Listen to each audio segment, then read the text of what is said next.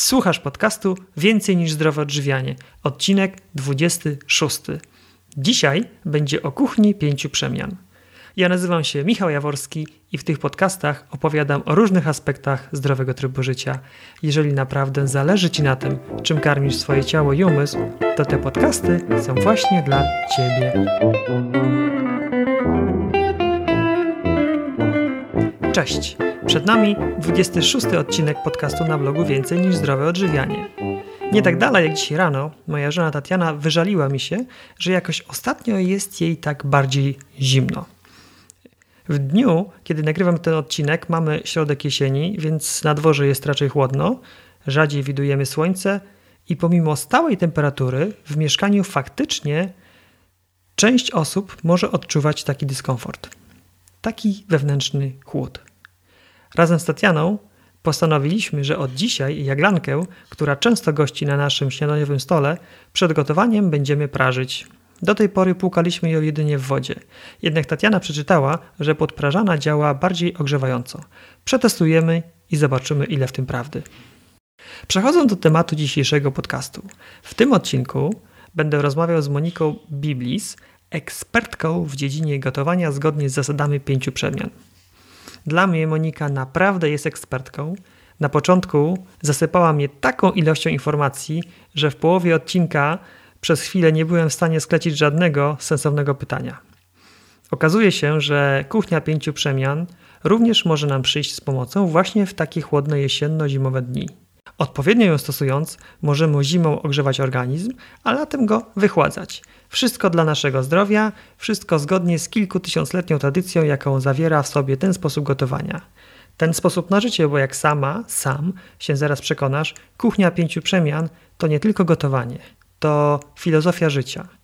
Zapraszam do wysłuchania rozmowy z Moniką. Cześć Monika.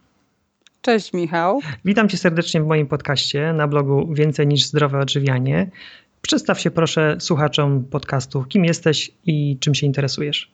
No więc witam słuchaczy, nazywam się Monika Biblis. No interesuję się wieloma rzeczami, muszę powiedzieć, ale to o czym będziemy rozmawiać to głównie to jest kuchnia pięciu przemian.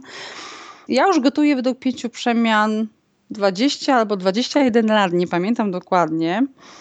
I właściwie to jest taka moja jedna z dróg takich ważnych życiowych, yy, które no, prowadzą gdzieś tam mnie do zdrowia, do równowagi. Napisałam o kuchni pięciu przemian 10 książek. Najpierw zostały wydane jako e-booki przez wydawnictwo Escape Magazine. Potem pięć z nich zostało wydanych no, na papierze. W związku z tym udzielam różnych, no czasami właśnie tutaj wywiadów, wykładam, wykładam y, teorię pięciu przemian, prowadzę kursy gotowania połączone z teorią, no różne spotkania, takie towarzyskie, połączone z degustacją, a także, także troszkę się tego dzieje co jakiś czas i staram się po prostu propagować mm, ten styl życia, ten styl gotowania, ten styl myślenia, bo to jest związane też e, z filozofią chińską. No także Także tak to wygląda z grubsza.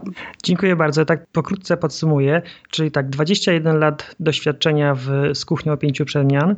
Napisałaś tak. 10, 10, książek, prowadzisz wykłady, tak. kursy tak. i propagujesz ten styl myślenia. Tak. I życie. Co się na to samo przekłada właściwie. Powiedz, Monika, co cię skłoniło, żeby zainteresować się kuchnią pięciu przemian? Wiesz co, zawsze miałam takie jakieś parcie na dbanie o siebie, na zdrowie. Naprawdę, zdrowie mnie zawsze interesowało i tak już miałam, już byłam nastolatką, kiedy to się zaczęło. Interesowała mnie yoga, rozwój duchowy. Wiem, brzmi to patetycznie, ale naprawdę tak było. Mm, rozwój po prostu wewnętrzny, mm, rozwijanie swoich zdolności i no i tak, no i rzeczywiście gotowanie, styl odżywiania. Oczywiście zaczęło się od tego, że chciałam się odchudzać, jak każda dziewczyna, wiadomo, ale potem przerodziło się to w coś więcej, czyli w to, żeby być zdrowym. I rzeczywiście, jak miałam e, koło 17 lat, kupiłam sobie pierwszą książkę o pięciu przemianach. To była książka pani Anny Czelej. Pięć przemian w kuchni wegetariańskiej, bo byłam wtedy wegetarianką. I rzeczywiście już mi zależało wtedy na tym, żeby nie jeść zwierząt, żeby zdrowo się odżywiać. E, I tak, tak to się zaczęło. Potem zaczęłam studia w Studium Edukacji Ekologicznej we Wrocławiu i tam przez dwa lata miałam y, wykładaną y, też filozofię i kuchnię pięciu przemian właśnie, więc jakby ten temat sobie już znacznie pogłębiłam. A potem przyszły kolejne lektury i, no i takie próbowanie i oczywiście mnóstwo błędów i, i też y, czasami może nie odchodzenie od tej kuchni, ale, ale tak, błędy, po prostu nawet czasami świadome, żeby sprawdzić jak to będzie, jak będę robiła odwrotnie.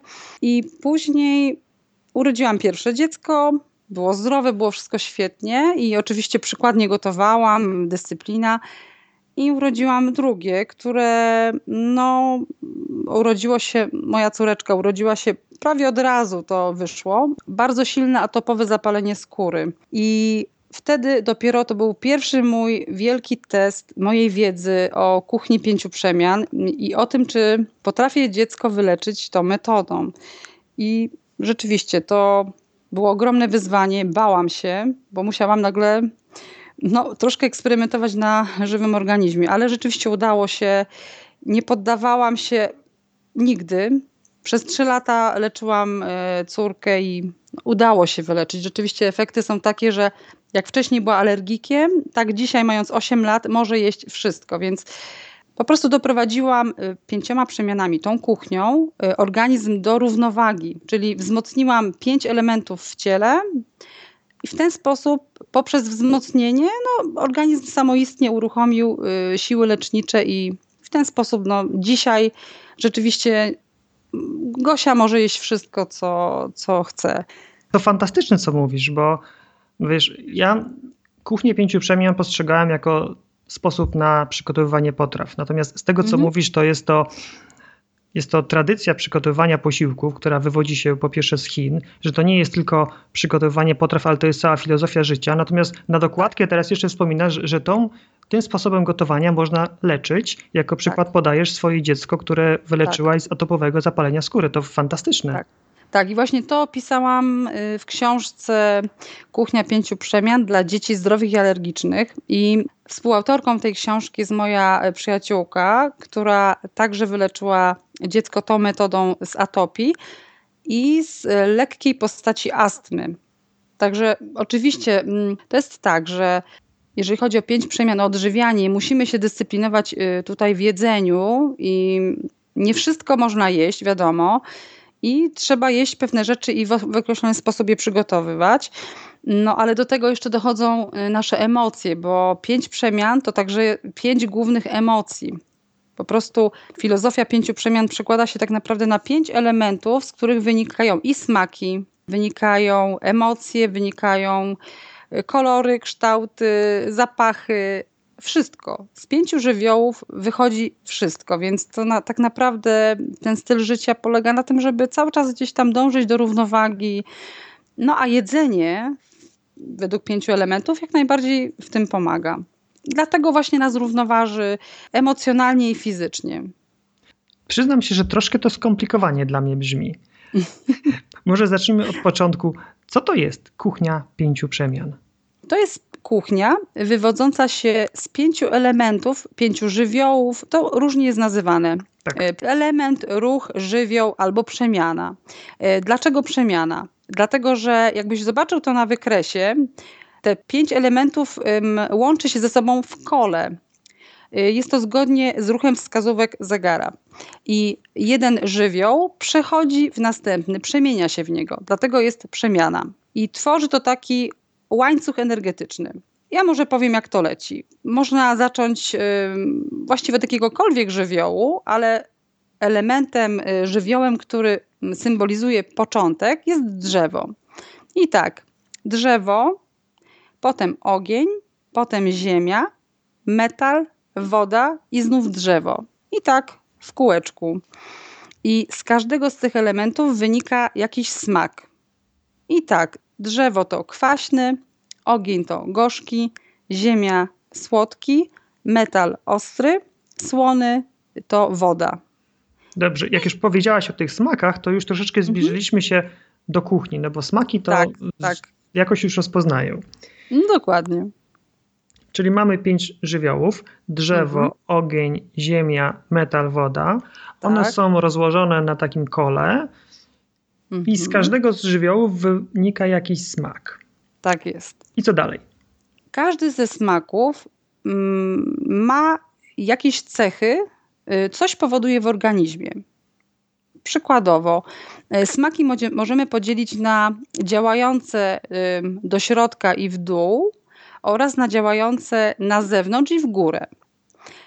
I na przykład, y, zaczynając od drzewa, smak kwaśny powoduje skurczenie, powoduje energię do środka i w dół. Mm, jest to smak suchy, bo też tak dzielimy smaki na suche i na nawilżające. Przynajmniej ja zauważyłam taką prawidłowość właśnie, że potem idzie ogień. Ogień, czyli smak gorzki, tak działa podobnie, czyli do środka i w dół i też jest smakiem suchym, tylko to już jest smak ogrzewający. Kwaśny jest smakiem ochładzającym, a gorzki jest ogrzewającym. Potem idzie smak słodki. Ten z kolei nas nawilża, powoduje wzrost energii, czyli e, na zewnątrz i w górę.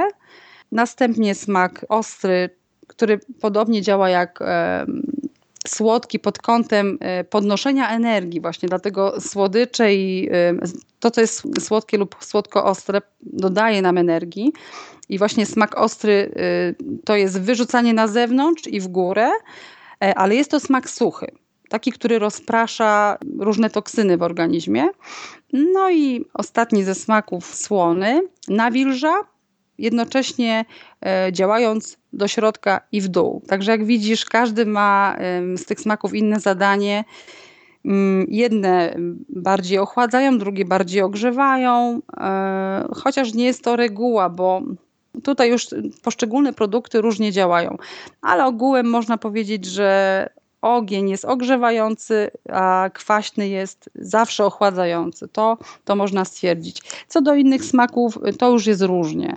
Co do innych y, produktów. Ja tak sobie wyobrażam smaki zawsze jako takich pięciu żołnierzy, z których każdy ma inne zadanie do wykonania y, właśnie, kiedy trzeba coś zrobić właśnie z, z pokarmem i trzeba jakoś zadziałać w organizmie. Dlatego tak ważne jest, aby te pięć smaków znalazło się w, w każdej albo prawie każdej potrawie, bo wtedy jednolicie zaopatrujemy organizm właśnie w pięć smaków, a te z kolei zaopatrują w energię odpowiadające im pięć grup narządów. I to jest jakby kolejny taki tutaj punkt. Zamurowało mnie. Dużo tego. Tak. A to jest tylko taki mały wycinek tej wiedzy. Ja to właśnie zawsze na, na wykładach czy na, na, na warsztatach przekazuję, ale staram się dawkować, bo wiem, że dla osoby początkującej naprawdę wystarczy chociaż to, żeby wiedziała, że jest pięć smaków i że one są w kolejności, a no dalej ta wiedza się właśnie rozwija. Tak, ja, ja zapamiętałem, że jest pięć smaków, o których mówiliśmy, czyli kwaśny, gorzki, słodki, ostry, słony i każdy z tych smaków e, ma pewne cechy. Może działać do środka i w dół, albo na zewnątrz i w górę, mhm. lub być suchy albo nawilżający. Tak, bardzo dobrze zapamiętałeś. Robię sobie notatki, przyznaję się od razu. to. I teraz tak. To tak bardzo teoretycznie dla mnie brzmi, natomiast dalej, mhm. nadal ciężko mi to jest przełożyć na sytuację, w której mhm. stoję w kuchni, mam garnek i chcę coś mhm. ugotować. Okay. Może, może jakiś przykład podajmy. Proszę bardzo. No to y, wdzięcznym przykładem zawsze jest zupa dla mnie. Więc zupę zaczynamy od czego? Od wrzątku zazwyczaj, prawda? No, czasami coś moczymy w zimnej wodzie, ale powiedzmy, że jest sytuacja, kiedy po prostu wstawiamy sobie gorącą wodę, więc zaczynamy od ognia. Wrzątek to jest ogień. I na ten wrzątek, skoro jesteśmy przy ogniu, już możemy sobie wrzucić jakieś ogniste przyprawy. I są to na przykładowo kozieradka, tymianek, kurkuma, może to być rozmaryn, może to być lubczyk, więc y, w gorzkim smaku troszkę tego mamy. I powiedzmy, że wrzucamy może nie wszystkie naraz, ale kilka wybranych przypraw. Ja bardzo uwielbiam, naprawdę kozieradka jest fantastyczna do wszelkich zup, bo to jest ten fajny podkład, który potem mamy taki posmak bulionu. Więc lubczyk albo kozieradka, bo one są dosyć podobne, bardzo, bardzo się odnajdzie dobrze w każdej zupie. Tymianek jak najbardziej też, szczególnie do zup z mięsem. No więc mamy już ten smak gorzki, mamy te przyprawy. Idziemy dalej. Następnie jest smak słodki. Tutaj możemy dodać kminku. I wrzucamy sobie warzywa słodkie typu korzeń pietruszki, marchewka. No dobrze, niech będzie. Niech będzie to. Przechodzimy do smaku ostrego. Dodajemy przykładowo y, takie przyprawy jak e, liść laurowy, ziele angielskie, pieprz, pieprz biały, pieprz czarny, różne pieprze można tutaj dodawać, cebulę, czosnek, kapustę, co tam sobie chcemy.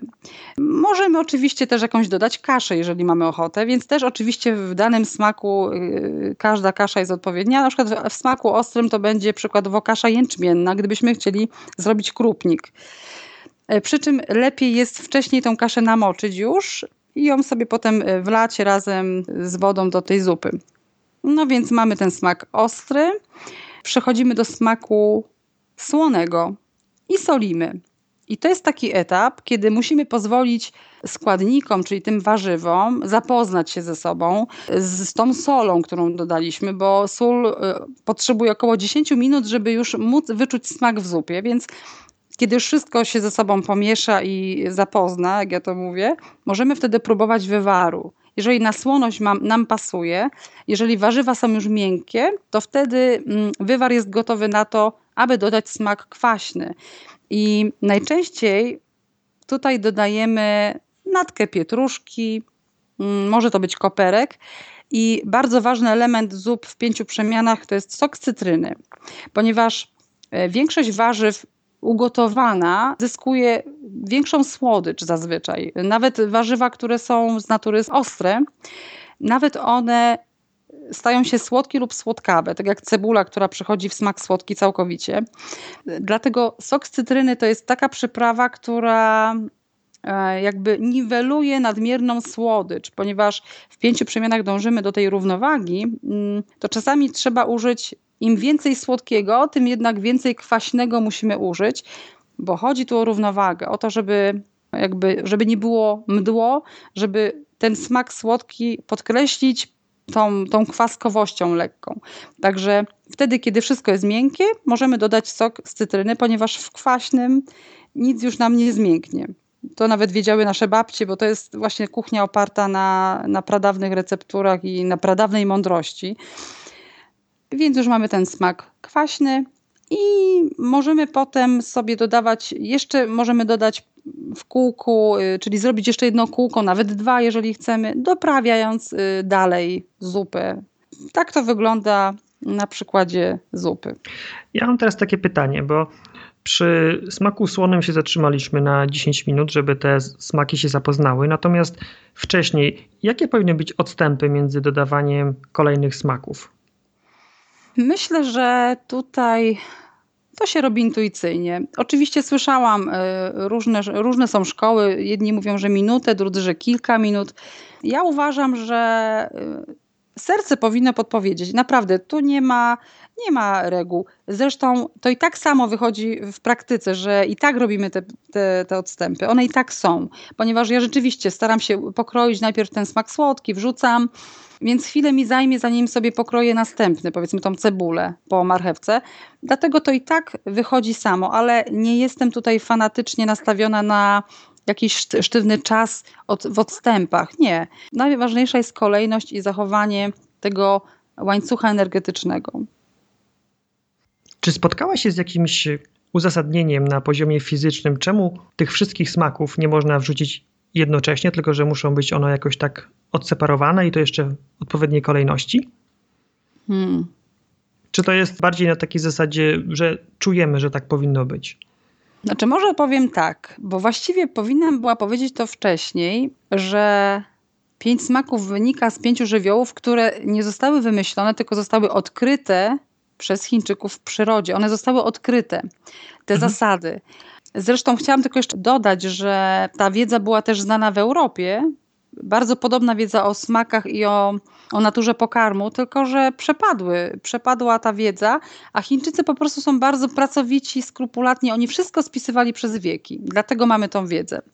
A teraz wracając do Twojego pytania. Wiesz co? Myślę, że jeżeli byśmy wszystko razem wrzucili, to też byłoby dobrze, dlatego że nadal mielibyśmy pięć smaków w jednej potrawie. Jednakowoż e, w przyrodzie, zauważ, wszystko ma swój czas i jest wszystko jest w procesie, a pięć przemian jest procesem, ponieważ każda z przemian też symbolizuje jakiś odcinek czasu, symbolizuje pewne koleje e, losu w życiu każdego człowieka, w życiu każdej istoty. Dam Ci przykład. Drzewo to są, to są narodziny. Ogień to jest czas uczenia się, tak w przypadku człowieka, e, uczenia się, to jest czas młodości. Potem jest ziemia, czas stabilizowania, to już jest wiek dojrzały. Potem idzie metal, to już jest starzenie się, to jest wiek podeszły. A woda to śmierć. Czyli jest to pewien cykl. Dlatego ma to uzasadnienie po prostu w życiu. To, żeby tych smaków było pięć i żeby wrzucać je w tej właśnie kolejności, a nie wszystkie naraz. To jest właśnie takie celebrowanie życia, bo w tym garnku to jest taki nasz, można powiedzieć, mikrokosmos. tak sobie, wiesz, filozoficznie już, bo naprawdę to zawsze mi pasowało, wiesz, ze względu na filozofię, bo ja w ogóle jestem amatorką, filozofką i to mi się strasznie podoba, zgadza i przez całe życie coraz więcej potwierdza mi się rzeczy i w kuchni, i w życiu, jeżeli chodzi o pięć przemian i o tą filozofię. To takie nawiązanie do tego, co mówiłaś na początku, że kuchnia pięciu przemian to nie tylko gotowanie, ale to sposób na życie, sposób na myślenie. Mhm. To są też emocje. Każdy z żywiołów to są jakieś emocje. I przykładowo, główną emocją, bo oczywiście jest ich więcej, ale są takie główne wymienione, najważniejsze. Główną emocją przemianie drzewa to jest złość. E, złość jest potrzebna, żeby umieć się obronić, żeby umieć obronić innych, prawda? E, tak. Złość uczy asertywności. Kolejny żywioł to ogień. Tutaj jest dominującą emocją jest radość.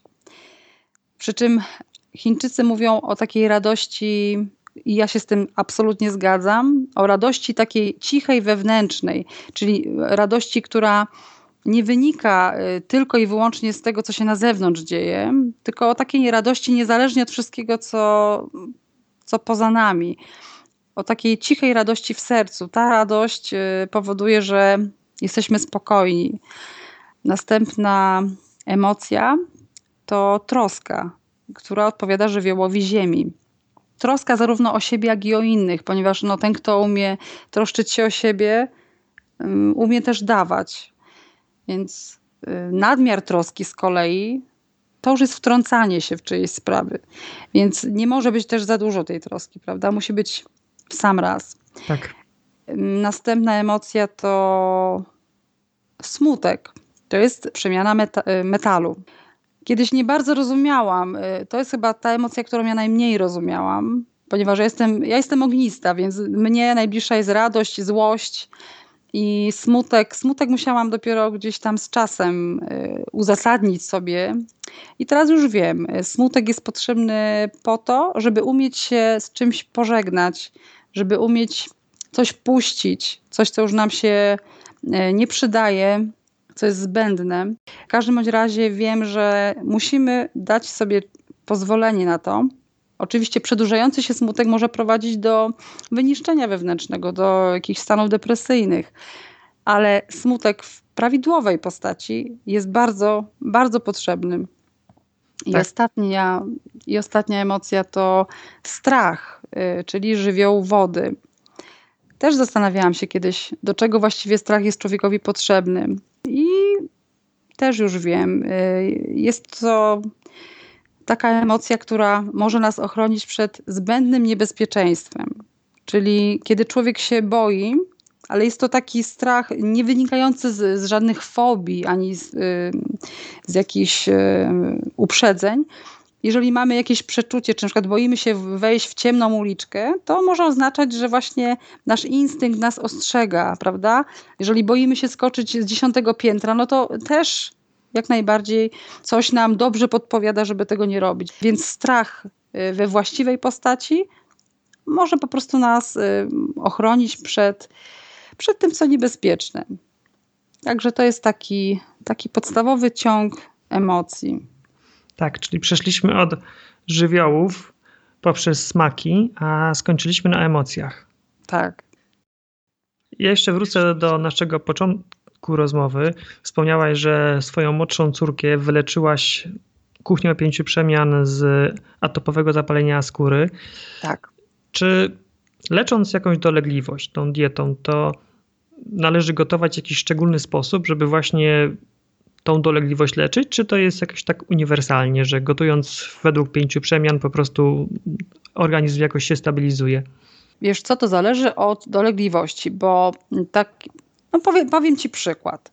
E, jeżeli mamy chorobę z wychłodzenia, czyli y, jakieś tam przeziębienie typowe, takie wiesz, z katarem, z kaszlem, to na pewno natychmiast odstawiamy to, co jest surowe, to, co jest zimne i to, co jest kwaśne w smaku.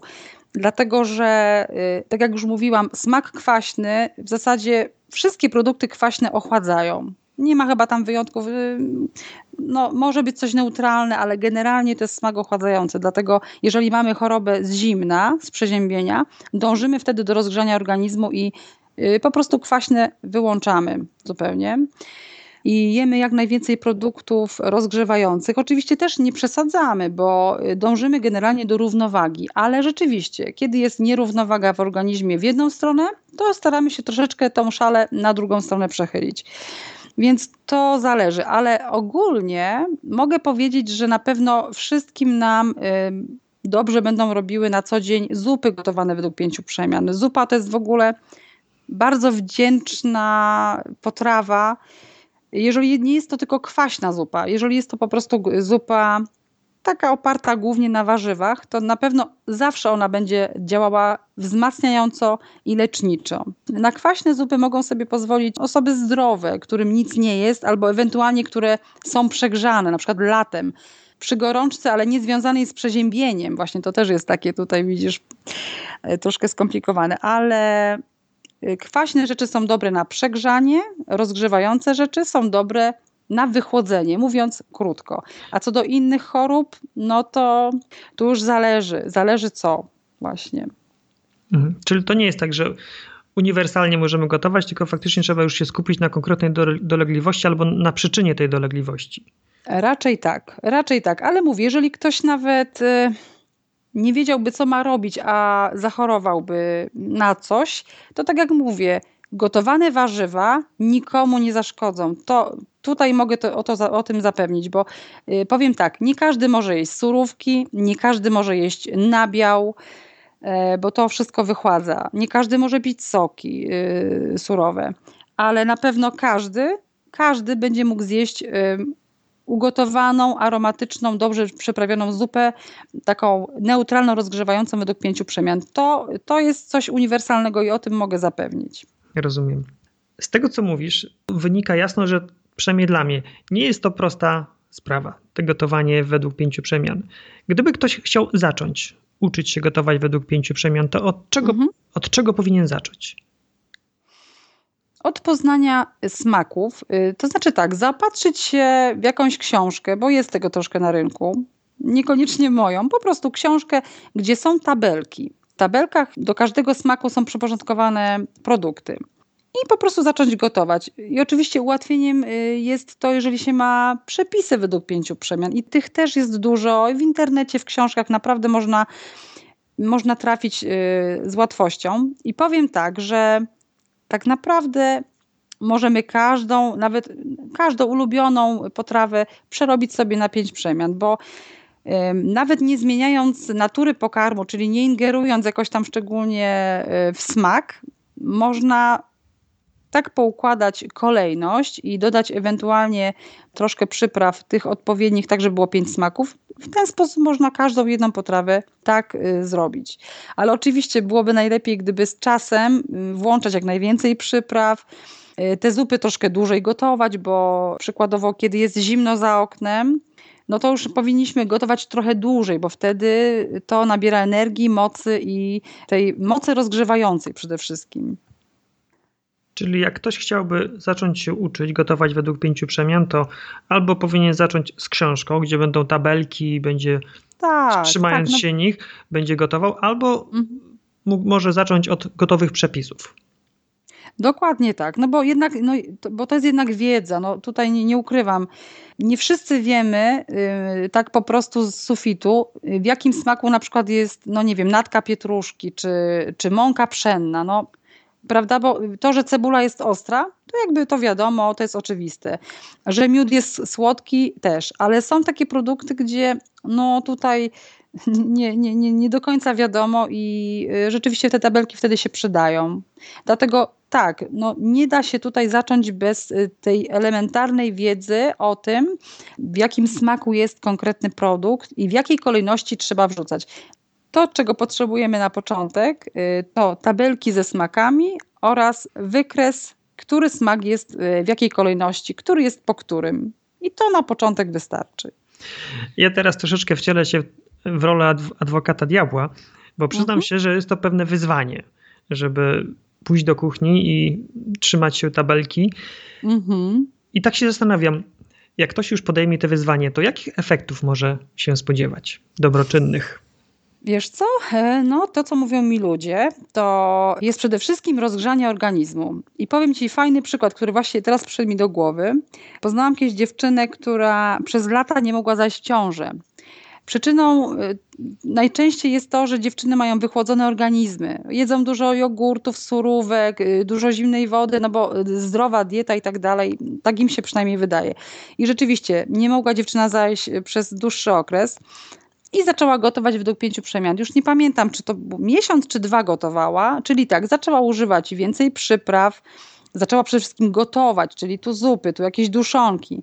I wyobraź sobie, że po tym, po tym krótkim czasie zaszła w ciążę i, i teraz już ma, jest szczęśliwą mamą, y, mamą zdrowego dziecka. Także no, to jest taki przykład, że aż tak się potrafi zmienić energetyka organizmu, czyli rozgrzewa się organizm, pojawia się energia i y, a zajście w ciążę, no to jest jedno z największych wyzwań dla organizmu, więc zobacz, jakie zmiany zachodzą, kiedy osoba wcześniej nie mogąca właśnie zajść w ciążę nagle w nią zachodzi, no i potem wszystko już toczy się dobrze i no, dziewczyna do tej pory gotuje i jest zdrowa i dziecko także, także...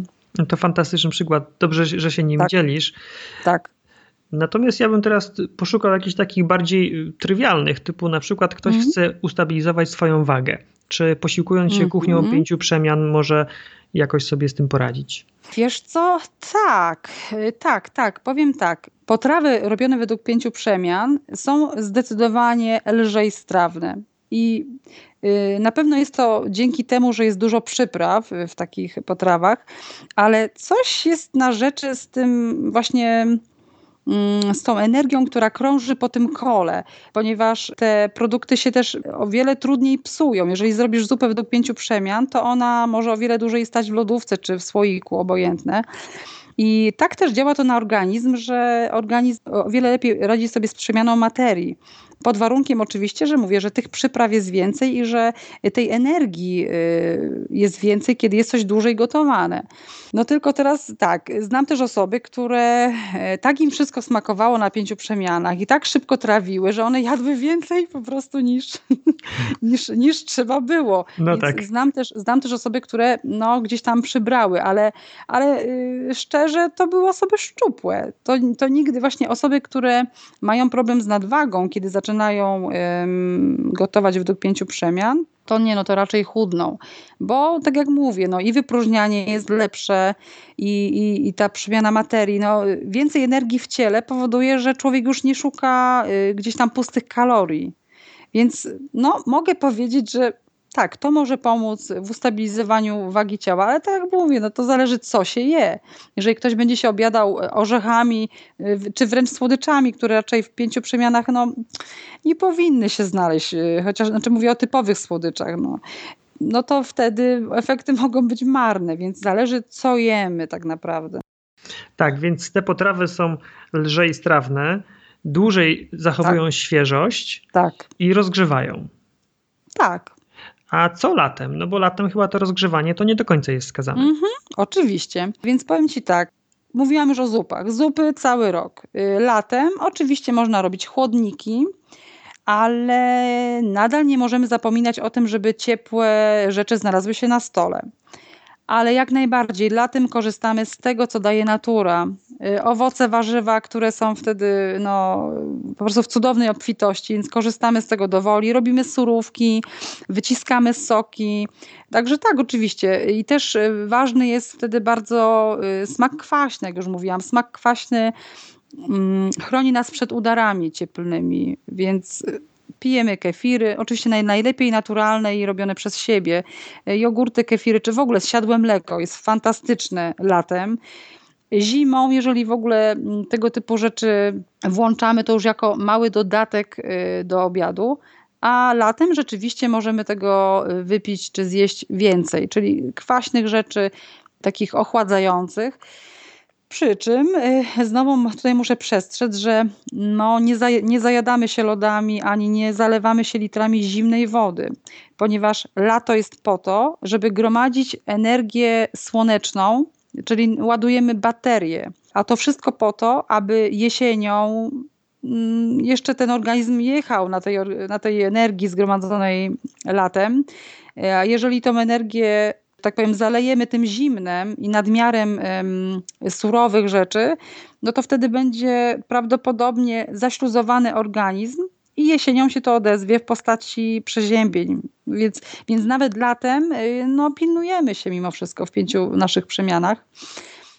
Pozwalamy sobie na ochładzające rzeczy jak najbardziej, ale nadal pilnujemy, żeby rano owsianka na ciepło, żeby ta zupa na ciepło. Mm, no, Także, także tak to wygląda. I jeszcze tylko powiem taką ciekawostkę, że jeżeli pijemy coś ciepłego latem, jest to nawilżający napój, a nie wysuszająca na przykład czarna herbata, tylko na przykład zioła, które jakieś tam fajnie skomponowane, nawilżające, to naprawdę się mniej chce pić bo wtedy dowartościowana jest śledziona. Śledziona lubi ciepłe, a śledziona odpowiada za nawilżanie organizmu. Więc jeżeli śledziony dowartościujemy ciepłymi napojami i na przykład ciepłą zupką, nawet latem, to ona będzie nas potem bardzo fajnie, ta śledziona chłodziła odpowiednio, czyli nawilżała nas tak, żeby mm, żeby, żebyśmy się za bardzo nie wysuszali latem. Także takie to paradoksy. Pewnie dlatego w krajach arabskich, gdzie jest gorąco, pija się gorącą miętową herbatę.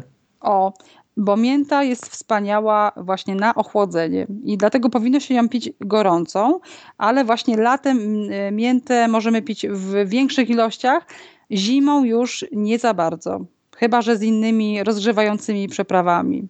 Także tak.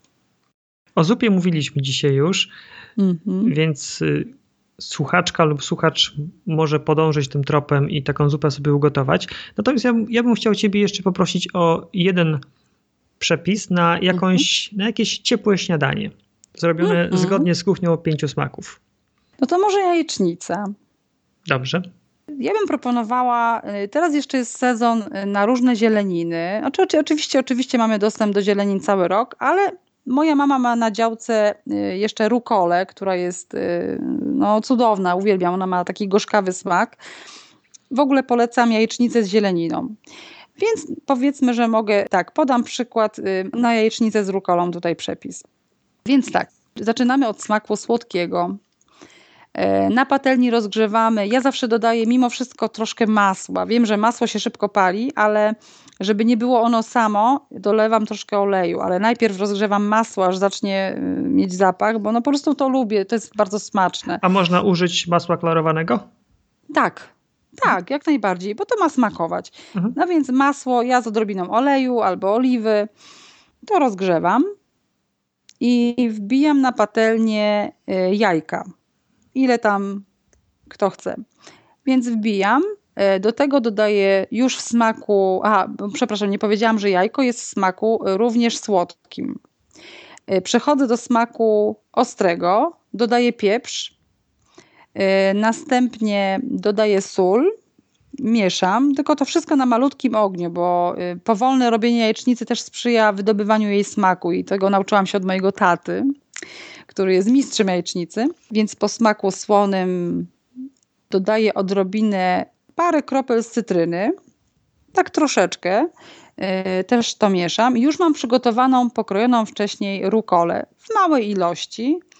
I jest ona, jak mówiłam, już dla mnie jest gorzka, więc ja ją traktuję e, jako ogień i dodaję ją na samym końcu, tak żeby, no żeby, jej, żeby jej po prostu nie udusić, żeby jej nie zabić, żeby jej nie przesmażyć. Więc na samym końcu tą rukolę już pokrojoną i mieszam sobie resztę aż do, aż do zrobienia odpowiedniej konsystencji. To ja może powtórzę. Bierzemy patelnię, rozgrzewamy na niej masło, może być klarowane, wbijamy jajka, dodajemy pieprz, później sól, mieszamy. Później dodajemy kilka kropel cytryny i na końcu rukolę. Tak jest. I mamy jajecznicę przygotowaną zgodnie z kuchnią pięciu smaków. Tak jest. I to jest szybko, pożywnie, zdrowo i, i tak jak lubię. Fantastycznie. No to już wiemy, co to jest e, kuchnia pięciu smaków. Mamy przepis na dwie przykładowe potrawy. Ja bym chciał jeszcze zadać pytanie takie troszeczkę odbiegające, gdy opowiadałaś o Twojej historii, jak się zainteresowałaś tą kuchnią, to wspomniałaś, że w wieku chyba już 17 lat stałaś się wegetarianką. Wcześniej. Nawet e, wcześniej. Miałam, miałam 15 lat, już byłam wegetarianką. No tak mnie natchnęło, tak czułam. Mm, I byłam 8 lat tą wegetarianką ale potem no, y, poczułam z powrotem y, chęć na mięso. Też w ogóle wtedy prowadziłam tryb życia taki y, bardziej hulaszczy. Szumiałam, więc może, może dlatego gdzieś tam to mięso wróciło. Obecnie bardzo, bardzo rzadko jem mięso i, i no, podstawą mojej diety, no to nie jest dieta, mojego sposobu odżywiania są warzywa. Tak, Pewnie już nie pamiętasz, jak ty zaczynałaś gotować według pięciu przemian. Tak się zastanawiam, biorąc pod uwagę ilość tych informacji. Zresztą to, co powiedziałaś, to sama mówiłaś, że to jest tylko ułamek tego, co można by wiedzieć. Mhm. Zastanawiam się, ile czasu trzeba poświęcić, aby zapoznać się z podstawami gotowania według pięciu smaków, tak żeby no, móc już samemu, niekoniecznie z karteczką w ręku, przyrządzać potrawy.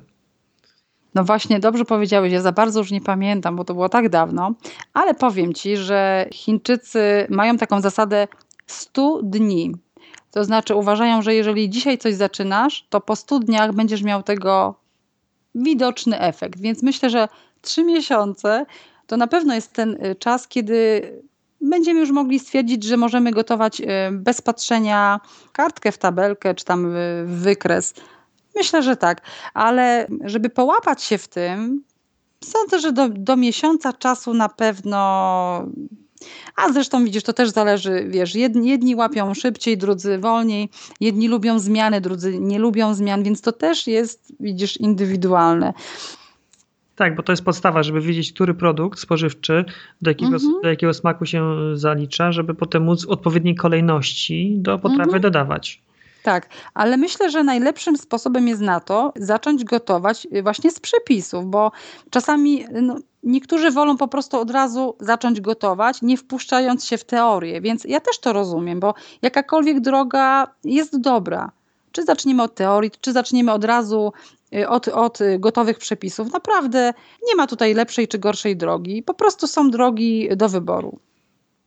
Tak. Powiedz Monika, jakie masz plany na przyszłość? Plany dotyczące kuchni pięciu smaków? Y, ja już gotować inaczej nie umiem. Nie, nie umiałabym wrzucić y, smaku najpierw kwaśnego, a, a na przykład potem słonego. No, mhm. no po prostu to już jest automatyczne u mnie, bo ja już właściwie gotuję tak większość życia, jak się okazuje. Mm, wiesz co, no chcę to rozwijać. No, jest we mnie cały czas ta ciekawość, jest we mnie cały czas ta pasja, która nie gaśnie. Y, chcę dalej to propagować. Y, dalej pewnie będę pisać książki y, też na ten temat. Chciałabym kiedyś napisać książkę o tym, że bardzo ważne jest jeszcze, jeszcze jest równo, równowaga kwasowo-zasadowa, bardzo ważna, o czym tu akurat pięć przemian o tym nie mówi, ale ja wiem, że to jest ważne, bo też ten temat poznałam i że to da się przekuć, właśnie też tutaj w kuchni pięciu przemian da się to przedstawić. Na razie zbieram y, w głowie i w sercu materiał na taką książkę, więc zobaczymy. Ale mówię, póki co ja chcę się w tym po prostu doskonalić i, i, i dzielić się tym, co, co umiem i wiedzą i, i tym, co na talerzu. Super. Bardzo dziękuję Monika. Życzę Ci tego, żebyś właśnie rozwijała tą wiedzę, żebyś propagowała ten sposób gotowania, ten zdrowy styl życia. Tak już na koniec, jakbyśmy tak podsumowali ten odcinek, taka jedna rada dotycząca właśnie kuchni pięciu smaków. Co jest najważniejsze dla ciebie? Co byś poradziła? Ja wiem co. I to właściwie dotyczy każdej kuchni. Trzeba gotować z miłością w sercu i w spokoju. Pięknie powiedziane. Z miłością No to- w sercu i w spokoju. Naprawdę tak. Naprawdę tak. Wtedy gotowanie po prostu idzie. I nawet choćby miały to być trzy składniki, ugotowane z miłością i z sercem, po prostu smakują. Smakują i przynoszą zdrowie, przynoszą życie. Tak, tak, bo miłość jest najważniejsza. Fantastycznie. Dziękuję Ci bardzo. Dziękuję Ci także bardzo. I w ten właśnie sposób dotarliśmy do końca dzisiejszego podcastu. Na koniec mam do Ciebie prośbę. Oceń mój podcast na iTunes. Linka do wpisania oceny znajdziesz we wpisie z tym podcastem. Zajmie Ci to maksymalnie kilka minut, a dzięki Twojej ocenie moje podcasty będą lepiej widoczne w wyszukiwarce, będą łatwiej osiągalne dla innych fantastycznych osób takich jak Ty, którzy są zainteresowani rozwijaniem swojej wiedzy o zdrowym odżywianiu, wiedzy o zdrowym stylu życia. I tak już zupełnie na koniec pytanie. A może ty masz jakieś doświadczenia w gotowaniu zgodnie z zasadami kuchni pięciu przemian? Co ci się w tej kuchni podoba? Jak ona na ciebie wpływa? Jakie efekty udało ci się dzięki tej kuchni osiągnąć? Chętnie się o tym dowiem. Napisz komentarz pod wpisem z publikacją tego postu lub wyślij mi maila. Wszystkie komentarze czytam, a na maile oczywiście odpowiadam. Pozdrawiam cię serdecznie. Trzymaj się ciepło. Cześć.